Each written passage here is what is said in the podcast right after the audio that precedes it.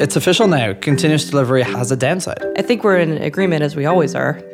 If you learn Erlang, you're probably super into making reliable distributed systems. C++ is exactly the sort of thing that you don't want to be writing in distributed systems in. When you switch from an unsuitable language to a suitable language, you often end up with amazing advances in productivity and in reliability. The techniques that worked in the past are used up. You need to find new techniques. Like, I think that's the same with languages. Hi, I'm Paul Biggar, founder of Circle CI. I'm Edith Harbaugh, CEO and co founder at LaunchDarkly. And you're listening to To Be Continuous, a podcast about continuous delivery and software development. You can get in touch with us anytime at our Twitter handle at ContinuousCast. The show is brought to you by HeavyBit. To learn more, visit heavybit.com. And while you're there, check out their library, home to great educational talks from other developer company founders and industry leaders. So today was our episode 10, and Paul and I took a pretty sweeping retrospective at where languages come from and why they continue to evolve. So, Paul, believe it or not, I have a bet about a computer language. Okay, that sounds interesting. So I was catching up with a friend who started a company and he's the CEO and he told me that the company had decided to have their main application written in Erlang. Okay. And I know the various popularity of all languages because I look at this myself when I see what things we're going to build an SDK for. Erlang has very low adoption. Yes. I'm not really making a judgment on whether it's a good or bad language. I'm just saying when we looked at what we were going to support, Erlang was not at the top of the list. I think I think you've got something which is which is factually correct there. Yeah. So my bet with my friend, who's a CEO, is that he will regret having picked Erlang. Oh, interesting. Okay.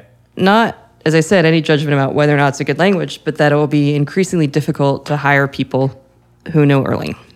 Okay. Well, th- this is something I definitely have an opinion on. Circle, as you know, is built in Clojure.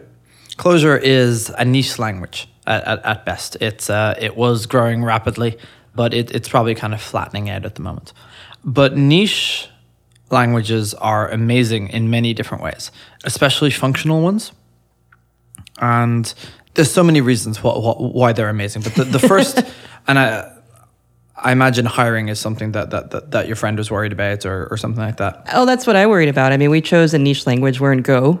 Okay. But, um, you know, my co-founder John's like, it's a niche language now, but it is only picking up. Right. So, so, so that one is growing, but niche languages are are actually fucking amazing for hiring because when every startup in the world is written in Rails and you're trying to hire a Rails developer, you're competing against every single company that's out there and you have no differentiators. Well, it's hilarious because I remember in San Francisco in 2007, I went to a party and they were talking about how Rails was their differentiator. Right. So Like, it like, would- I literally remember this. I yeah, was like, yeah. it was and it would have been in 2007. Yeah, it was like because I was like, how do you manage to hire engineers? They're like, oh, we're Rails. Everybody Yeah. wants to work in Rails. And then I remember like eight years before that, in 1989, Java. Yeah. Java was the hotness. 89? Oh, I'm not that old, Paul. Come on. I, I thought that I thought you said 89. 99. 99. Yes, exactly. So so actually Paul Paul Graham had an essay about this. I don't remember the name of the essay, but he he, he, he, he talked about how at some point Java had been, you know, an exciting differentiator. Um, and then you could find the great hackers by the fact that they that they knew Java. yeah, I mean, I remember going to JavaOne when it was the hotness. Right, right. And now it's like the It- now it's notness. old and corporate, Yeah. right? There were cycles. You know, Python used to be a thing that you only knew if you went and learned it yourself. You couldn't you couldn't learn about it in college. There weren't there weren't these boot camps. No one was was doing it except to, because they were super into learning the latest things. And there's there's this correlation of, of great hackers being super into great things, which you may or may not or new things. You may or may not agree with that, but it's an opinion that that's out there. So if you're into a niche language, like the people who learn Erlang are the people who, well, okay, th- there's all the telecoms people or who who learned Erlang, and, and I don't know if that's going to be helpful or not. But if you learn Erlang, you're probably super into making reliable distributed systems. Yeah, but uh, don't languages kind of start to peter out? I mean, they, they, they if if they don't start to catch fire, if they're not getting new blood, I mean, Right. somebody who's really into the cool new thing like Erlang, are, haven't they already moved on to Scala? Um, if they're if they're already look if they're only into it as as the cool new thing, then yes. But if Erlang, you know, appealed to their certain sense of who they are or a certain sense of how they think, uh, certainly Clojure for me was the certainly the language that I hate the least out of all languages I've tried. With Py- Python a distant second, and s- s- certainly like in the future when I'm when I'm well, I probably won't be looking for jobs, but theoretically, if I was looking for jobs, you know, Clojure would be a major differentiator for me. Because you've tried other languages and this is the one you like. I've tried so many other languages. So and many. It's it's an um, Clojure is amazing, and I haven't tried Erlang to be fair. But there's uh, my, my my friend used to work at this video game startup. In fact, I used to work at this video game startup. it, was, it was it was called uh, it was called Demonware. Um, and Did, it- did you forget you'd work there or just like uh, I I wasn't there for very long. Um, but so it's it's now Activision Europe or Activision Ireland or, or something along those lines. But uh, it used to be called Demonware, and they made I mean, they made this this ma- matchmaking software.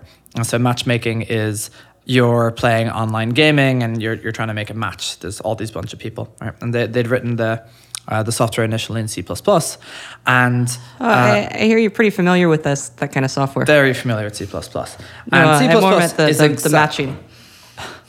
C++ is exactly the sort of thing that you don't want to be writing in distributed systems in. And they it was it was riddled with bugs. It was awful. And then this guy Vlad, and I don't know how apocryphal this story is, but this this is how it was told to me. And I know Vlad, and he's very smart. Vlad came along and he rewrote their matchmaking software in about nine days, I think, in Erlang, and it solved all of the problems that they had ever had in C++ because Erlang is a system that's designed for building these things. And when you switch from an unsuitable language to a suitable language, or from a lower level language to a higher level language, or whatever it is, you get, you get closer to the domain that you're trying to solve. You, you often end up with, with amazing advances in, in productivity and, and in uh, reliability versus, versus doing it, you know, kind of the old shitty way. That's, I think you said something very interesting, which is basically that languages are evolving for custom purposes. Right, right, right, right. Like, because what you said about Erlang and how it's really perfect for this high scalability use case. Yeah, yeah. I mean, that might not be true at all if you're looking for, like, say, a mobile app. Absolutely. So Erlang is something which is which is designed for telecoms. Yep. And te- telecoms is something where fundamentally, you know, d- packets are coming in and, and you're trying to do some transformation on them and, and, and get them out to another place. Trying to decimize them. Something along those lines. And the whole purpose of it is is be super reliable. Don't, you know, this is this is telephone switches, you know, Yep. don't, don't let some sort of systematic failure take down the entire system. And you know, when you when you compare that to something like Rails, Rails is something which is built for making websites super quickly in. Yeah. Right. And if you're going to make a website super quickly, like you know, start now, finish before lunch. Yeah. Rails is, is your friend, and Erlang is not going to be your friend. And if you're looking to make telephone switches, Erlang is your friend, and Rails is not going to be. Yeah, I mean, this, this comes back to something we've talked about before, just a trade off between, like, time, quality, and features. Right, right. I mean, it's it's it's all tied to it, and and those those languages have certain properties that that make it easier to build certain features in certain niches. Have you ever seen a case where somebody just had the wrong language for the wrong use case? Oh, all the time. It, it, it happens absolutely all the time. And the the reason people rarely pick languages for the domain that they're writing it in. People typically pick languages because it's the language that they know or it's the language that they can hire in. Yeah. So you have all these big enterprises who are writing everything in Java. Because that's That's that's what you do. Like there's, there's an unwritten rule. In fact, it might even be written somewhere that if you're an enterprise, you, you have to write things in Java or, or C sharp if, if you're a, a Microsoft shop. Uh, yeah, this is hilarious to me because I just remember in 2000 I, I was working for a company and Java was very counterculture back then. Right. And if you look at the companies that were built around 99 that were counterculture, like Google, for example, has tons of software written in Java, right? Yeah. And they were like one of the biggest counterculture companies that there is. And then it took a, you know, the, the, the, they had this foray into Python, which never really went anywhere. And now they're kind of super into Go. But they were, you know, they were building in this counterculture language that, that eventually became the, the enterprise language. Yeah, it's funny because um, so I was at Vignette, which was built on um, Tcl, Okay. which is actually very good for Holy what, shit. Yeah, Yeah. and then they tried to move to Java because Java was the hotness, and it turned out that Java was just absolutely just not the right thing. Interesting. For what were they doing like a lot of string processing? Uh, well, they were content management and they were deploying between different systems. It just it was when the Java standard was really early. I see. Okay. So it was basically a mass revolt ar- around all of our customers who'd built V6 Yeah. was our Tcl version, and then we tried to shove this V7, which was Java, with no migration path, and we're like, Oh god. yeah, Well, I mean, there's the question of the big rewrite. The big rewrite never works. Spolsky has this big article about the Netscape rewrite that was supposedly a disaster. Yeah. To tie this back into continuous delivery, that's one argument for continuous delivery is there's never a big rewrite. There's just Right. many Many small rewrites. You, know, you, you, you, you take one system, you move it off into another service, you write it in its own specific language or technology, and then you you you know, do the migration, and then you delete all that code after the, the migration is done. Yeah, it's actually how. Uh, so my company, Launch Darkly, is picking up customers. Oh, really? You have a company called Launch Darkly? Yeah, I, I, What, what, what, does it do? I'm really happy you wore the T-shirt today. By the way, I, I have several at home now. we, you could get a hoodie too if you want. So my company, Launch Darkly, is feature flags as a service. So basically, the ability to roll features out to your own users, to permission them for different users, and to experiment with them. Mm-hmm. And what we're seeing with some of our own customers is they built this custom for themselves, Right. but they just built it deep into their app. And now when they're trying to migrate to a new language, they're suddenly like, wait a second, Interesting. Yeah. we're going to have to rewrite not only our app, but our framework too. And we don't really want to rewrite our feature flag framework. So it's, it's, it's funny. We, we, we, we see this exact problem. So we, we, we at Circle CI just switched to using Launch Darkly.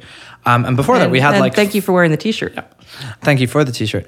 So we we had I think maybe five different feature flags implementations in our code base. Yeah. In in different points. One one was for users, one was for organizations, one was for different machines, one was for a different version of software. There, there, there was tons and tons of feature flags. You could opt into experimental stuff. We could opt you in. It was you know, they- they were all over the place.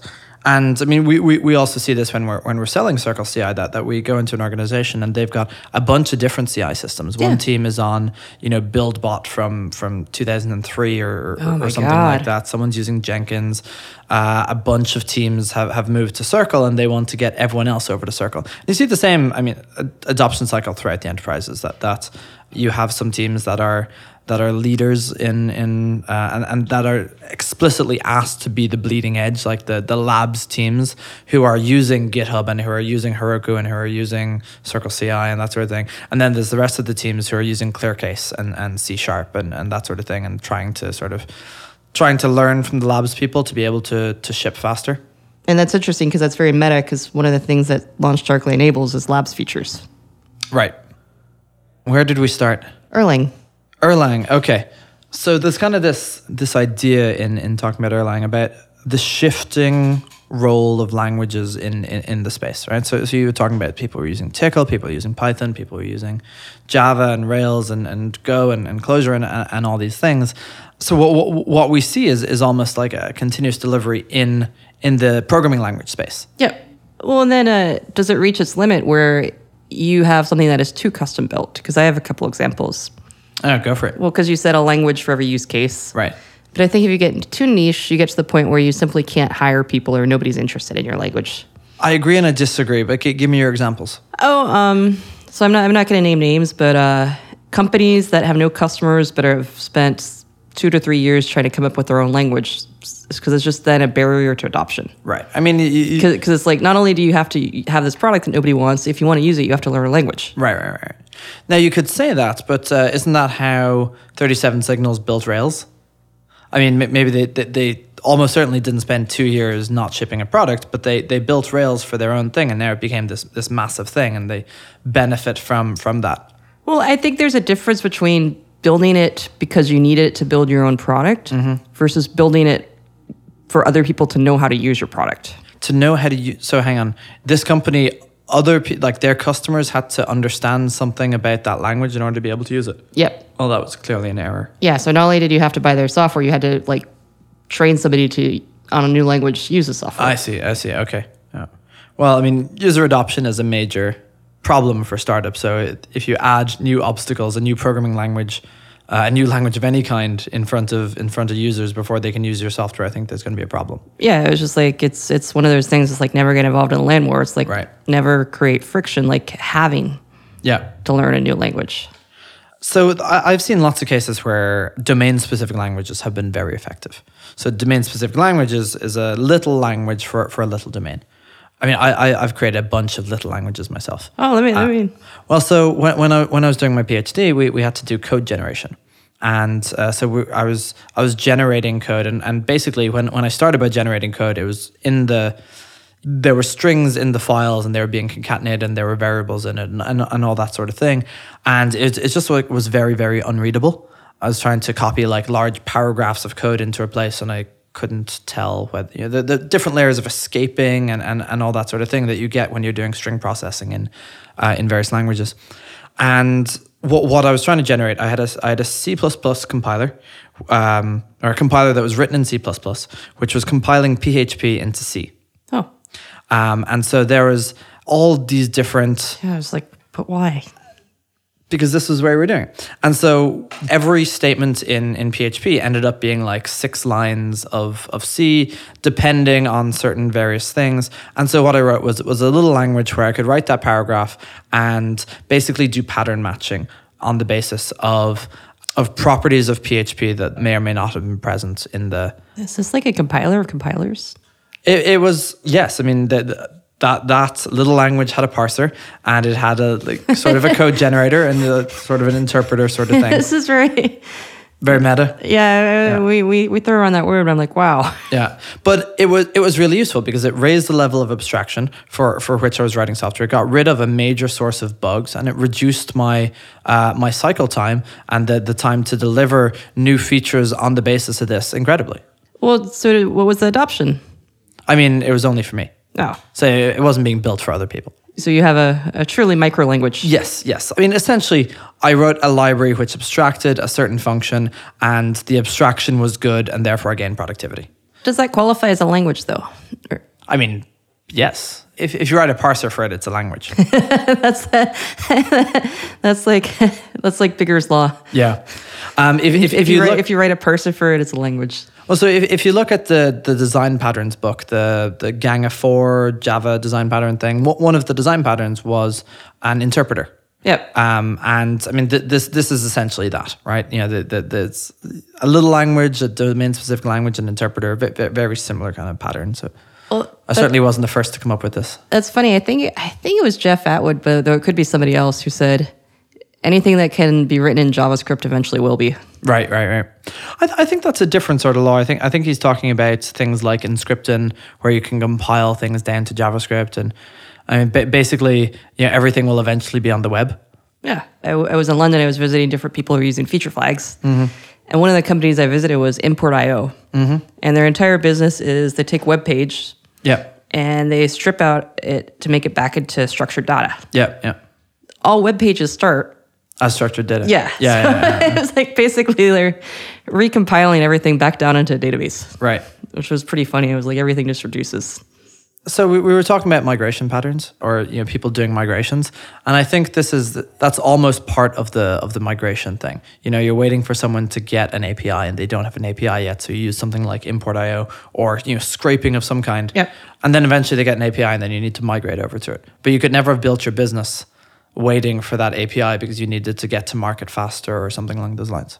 Yeah, I mean, you could say basically all of TripIt was that, that there is no universal reservation API. Of course not. No. So you used emails. Yeah. Yeah. Yeah. Genius. It, Yeah.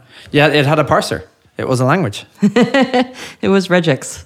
Sure. But I, I mean, y- you could argue that there is a subset of English, uh, which is emails which have flight confirmations in them, for which you wrote a parser.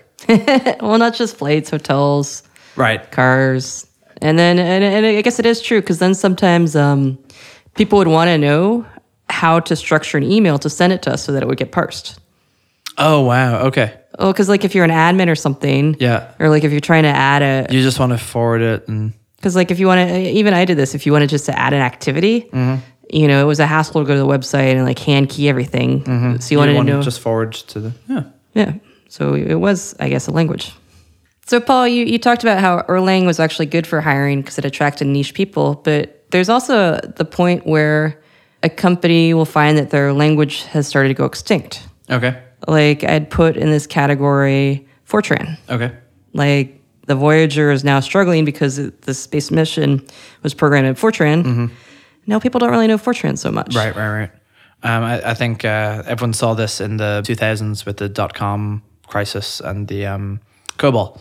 no one knew COBOL anymore. So so the the graybeards were brought out of retirement for massive salaries and that sort of thing to you know add add two bytes to to something for your 2000 crisis. That's what I was talking about Why do you think Y2K never really materialized?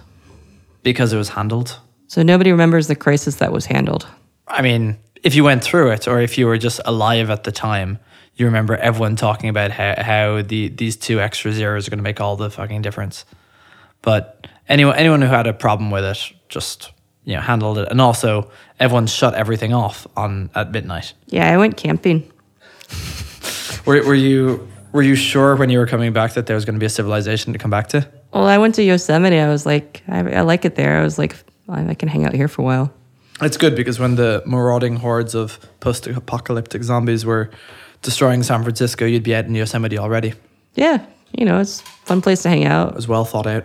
Yeah, you know, I, you know, got a lot of food. So la- la- languages very, very obviously die. There- There's a life cycle of of languages, and being in San Francisco, I think we see we see the very start of the life cycle, especially the the, the shininess, the early adoption, and even you know kind of the early mainstream languages. If we're going to take a crossing the chasm sort of terminology to it, and then we get bored of the late mainstream and.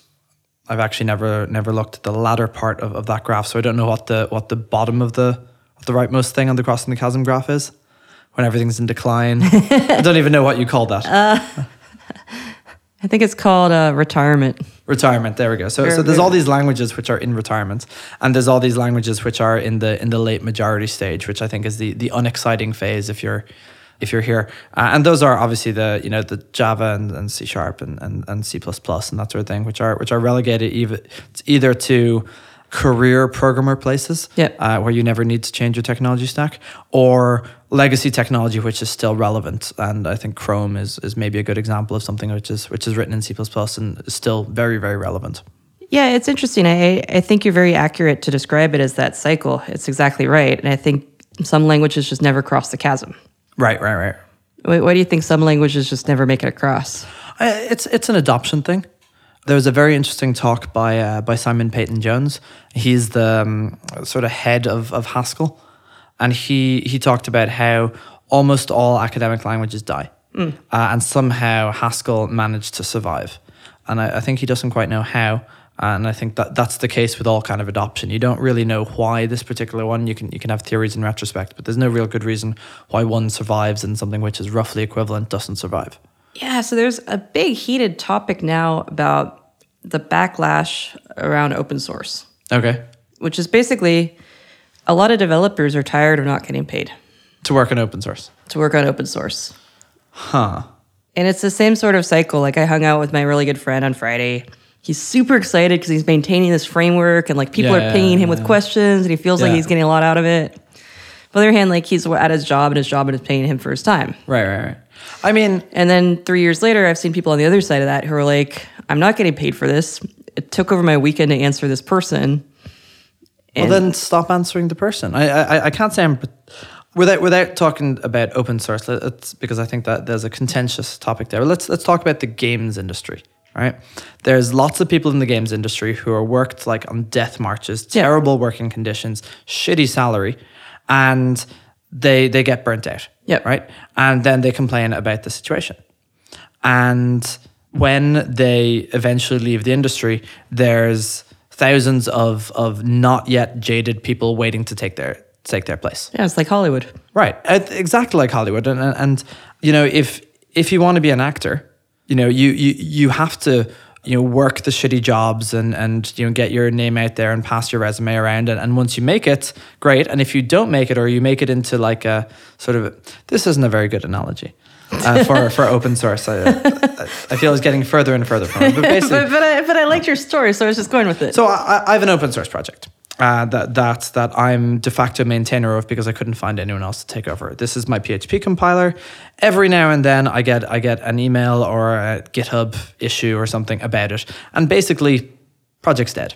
Yeah. I'm not doing anything. Yeah. Uh, and I went through a very um, stress. I mean, it wasn't particularly stressful, but the, you know, there's a period where where lots of people were asking for it, and I had to decide was it alive or dead. You know, I don't have time to help people with it. I tried to answer emails, tried to get other people to to contribute, and it's like at the end of it, I, I let it die. Yeah. It was like, if your open source thing is good enough, someone else will take it. Someone else will fork it, whatever. You you hand over the reins or just accept every pull request that comes. And if you're if you're tired of it, be tired of it. You know, Yeah. just don't work on it anymore. And I think that this breaks down when you're when you're talking about larger projects, when you're talking about Linux or, or GCC or something like that, where, where most of the contributors are paid, um, or you're talking about something like um, uh, like Rails or Ember or something like that, where you know th- th- there's a lot of kind of early adoption and, and, and maybe not a lot of money in it. Yeah. Or programming languages, I think, are good. Like NPM and Nodejitsu went through a, a a big sort of like, oh, we can't afford to keep this infrastructure that everyone is relying on. What are we going to do? Yeah. I think open source is worthy of its own episode. So we'll just put a, a semicolon there and then say, I think Zynga was really successful in gaming because they were the first gaming company to really adopt continuous delivery. Oh, interesting. Like, because the old console games were like, Yeah. You put all your effort, when you talked about the Death March, it was Yeah. because you were putting so much effort in because you had to get it right. Yeah, yeah, that that's really interesting. So you, you think that the entire creation of casual gaming and social gaming and that sort of thing was really predicated on on the fact that they were able to release things quickly. Yeah. I mean, it used to be. So I'm, I'm leaving aside the social aspect because you can have a social aspect in a console game, like as you just talked about. Yeah, about. absolutely. Yeah, You yeah, can have matching, like Yeah, the, yeah. games. Well, like I- Xbox was social. You know, I, I'm not sure. I'm not sure you can because I think a, a major part of casual games was that they were able to iterate really quickly on the game Yeah. mechanics. Right. And, and, and that's what I mean. So they, they, they, I think we're in agreement as we always are. but the reason why they were so successful is they could iterate. Right. So this is interesting. I think this is the first place where I've I've ever seen me be unhappy about continuous delivery because it created you know casual games and the pay to play and the, and the all the bullshit which makes gaming awful these days. Wait, you're unhappy or you're happy? Unhappy. I the- Unhappy. unhappy. I mean, the, the casual games are like, I sat down to play some casual game that someone told me was awesome, and I downloaded it onto my phone and I played it, and then I couldn't get anywhere because I wasn't willing to spend money into it. Oh my And, God, I mean, I'd, the I'd, horror. I'd, happily The paid, horror. Well, I'd happily paid twenty dollars, but I hate being, you know, being asked for ten cents here and, and two dollars there, and like that that model of gaming, like fundamentally offends me as a consumer. And I understand it's it's what has to be done, but it's what has to be done because of Zynga and because because it exists. It's a sort of a race to the bottom.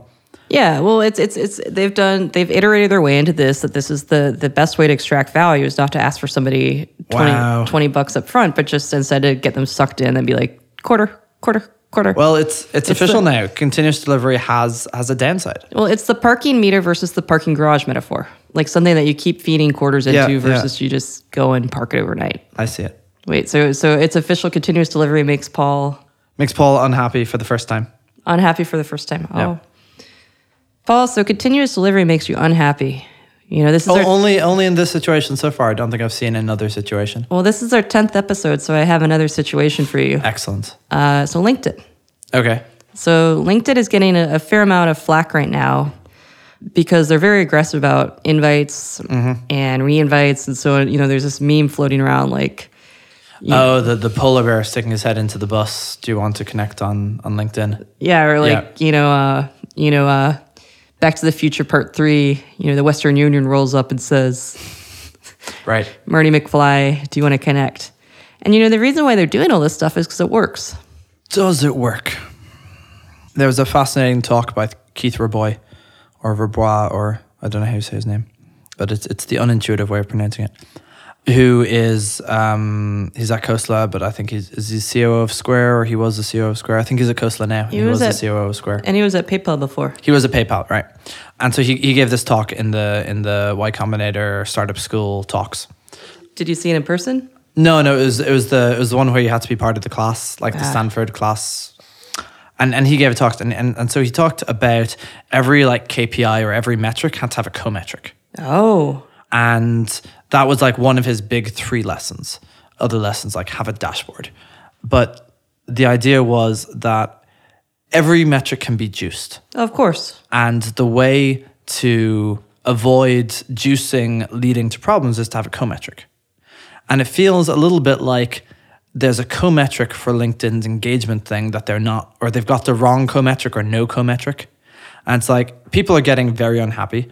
People who who don't see a lot of value from LinkedIn or getting very little value from LinkedIn. They're still kind of on LinkedIn. Uh, like I mean, I, I consider myself to, to to be one of these people. Like I'm on LinkedIn. I never really use it. You know, they, they, they've never really found a product market fit with me apart from having a profile on it. But Oh, I love LinkedIn. What do you do on LinkedIn? Um, every time a new person signs up, I go and look them up on LinkedIn so I can know their role and what they do. It's it's like we had Sam the other week from Rapportive. Right, right. And- so so that's that's value for you, but not so much value for them. So LinkedIn offers a lot of value to the people who are using the the sales packages, the recruiting packages, Or just anybody who wants to know more about their customers. know more about their customers, their colleagues, the people they want to date, all, all- all this sort of thing. But for the people themselves, there's not necessarily a massive value, and especially like you, if you're if you're in a high demand area, you're going to get tons of recruitment spam. I get tons of spam for people who want me to use their software or who Oh, want yeah. to sell me their software, and especially who want to sell me consulting services. So the signal to noise ratio is, is complete shit. And at the same time, you know, I, I keep getting invites from people I don't know, or maybe I do know them. It's like, did I meet them at a conference? I, I don't really know. Like, I, I just, I just don't get a great lot of value out of LinkedIn, and so it's trying to juice up its its metrics and trying to make me, you know, better LinkedIn person or, or whatever that is. Without, I feel making LinkedIn a product that I actually want to use or that I want to use more. And it's funny because like we talked about Rapportive. Rapportive is like the greatest product I've ever used or one of the greatest products I've ever used. And it's owned by LinkedIn and, and it's it's amazing. But LinkedIn the product is not is not a great product. I'm I'm happy it's in the world, but I don't see myself wanting to engage with it more in the way that I do with Facebook or Twitter or Instagram or whatever. Well, I mean, I disagree. I use LinkedIn daily. Okay. I mean, I, I find it immensely You, valuable. you're in a sales role. yeah. and you're in a recruiting role. Yeah. But if you're if you're not in one of these roles, I don't think you're going to find it useful even slightly. And you know, what's that old adage about? You know, if you're not paying, you're the product. like it, it's literally half of, or I mean, not, not even half, but like ninety eight percent of of LinkedIn is the product to the two percent who are who are selling or recruiting. Oh yeah, I mean it was funny because a, a guy tried to ask me out of her LinkedIn. I never met him, and I was just like, dude, what, what are you doing? This is LinkedIn, not like Right. not not Maybe, Match. maybe LinkedIn should add a dating package. Yeah, I don't know. I was just I was just really puzzled. I was just like, Right. what are you doing? I, I really like the idea of the anti-metric. What, are- what what are some examples that he gave? I don't remember. It was a good talk, though. I'd recommend looking at it. Yeah. But I, I, I think the um, like if you're sending out email invites or something like that, you, you know, prob probably your co-metric is you know the dissatisfaction of of some sort.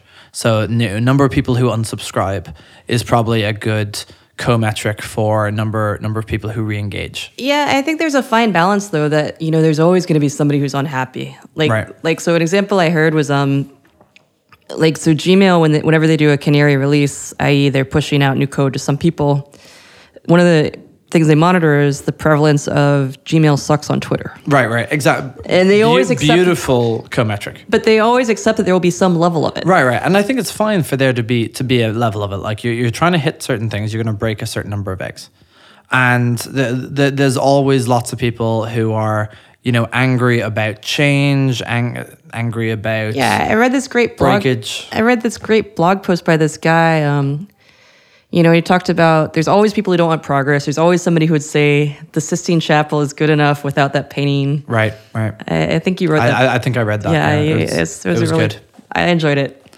But what was your? It's were you? Was there a specific inspiration to write that post, or was it? I mean, just, the, the, the, that was the the it really is the future post talking about like wh- why everyone was hating on Docker. I think I think it's sort of tangential to the to the current thing, but uh, I mean, there's a little bit of a correlation there. Like people people don't like change. Yeah. Pe- pe- people like things to, the way to be the way that that it is, and you you see people talking uh, who who send out angry screeds about. You know, LinkedIn should be doing X or fa- you know, be- better example, Facebook, Twitter. Twitter, exactly. You know, t- Twitter should be doing whatever. T- Twitter shouldn't have launched moments. They should have launched moments. They shouldn't have hearts. They should have hearts. You know, that that sort of thing. It's like they should have fundamentally, rainbows.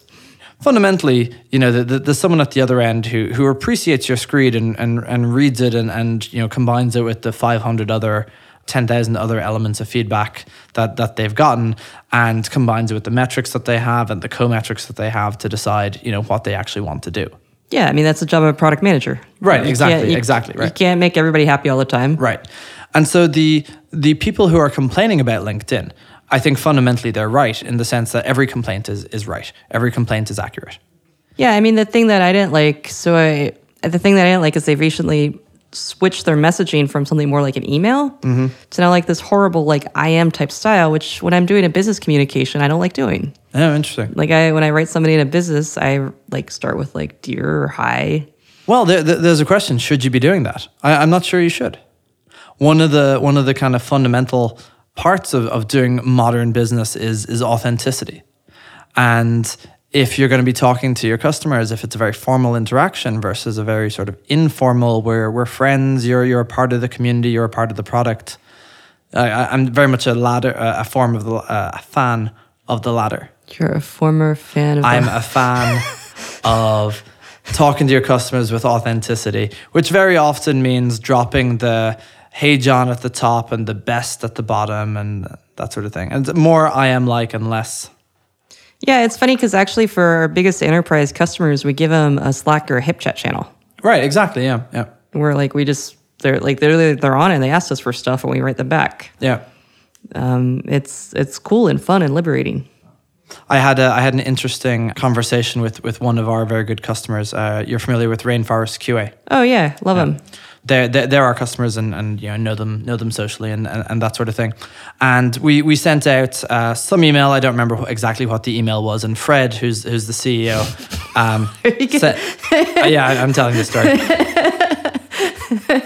Uh, and it was it was sent out over over intercom. So sent out to all of our customers goes back to like a you know intercom inbox where it's monitored by product managers or support people. We use intercom too, by the way. Yeah, awesome. And so Fred replies, uh, and I, I, I think it might have been an apology for something, or maybe may- maybe there's some downtime or something. And he, uh, his reply was, no, no, like dear Paul or, or you know, best friend. at the end of it. Yeah, no, it, it- he just basically, in fact, he didn't basically say anything. He said the exact phrase "fuck you." That's a very Anglo-Saxon phrase. It, it is a very uh, Fred is English. It's a uh, the, I I think that's one of the oldest like Anglo-Saxon. Right, right. And so, so I responded to Fred. Well, so, so first, my, my support people said, "Oh, I think we've got an irate customer here, Paul. Paul, maybe you should talk to him." And it was it was rooted to me, and and I replied to Fred and I said, "How about you go fuck yourself?" So first of all, do all irate customers get routed to you or just Fred's? I, I I think he was routed to me because it was it was. I think you could tell in the software that, that, that I knew him or that I talked to him before or something like that. But the, the point that I was making is, is not that, that, that I hurl insults at, at customers, but that you're the, the closer you are to friends with your customers, the you know the, the longer they're going to be your customers.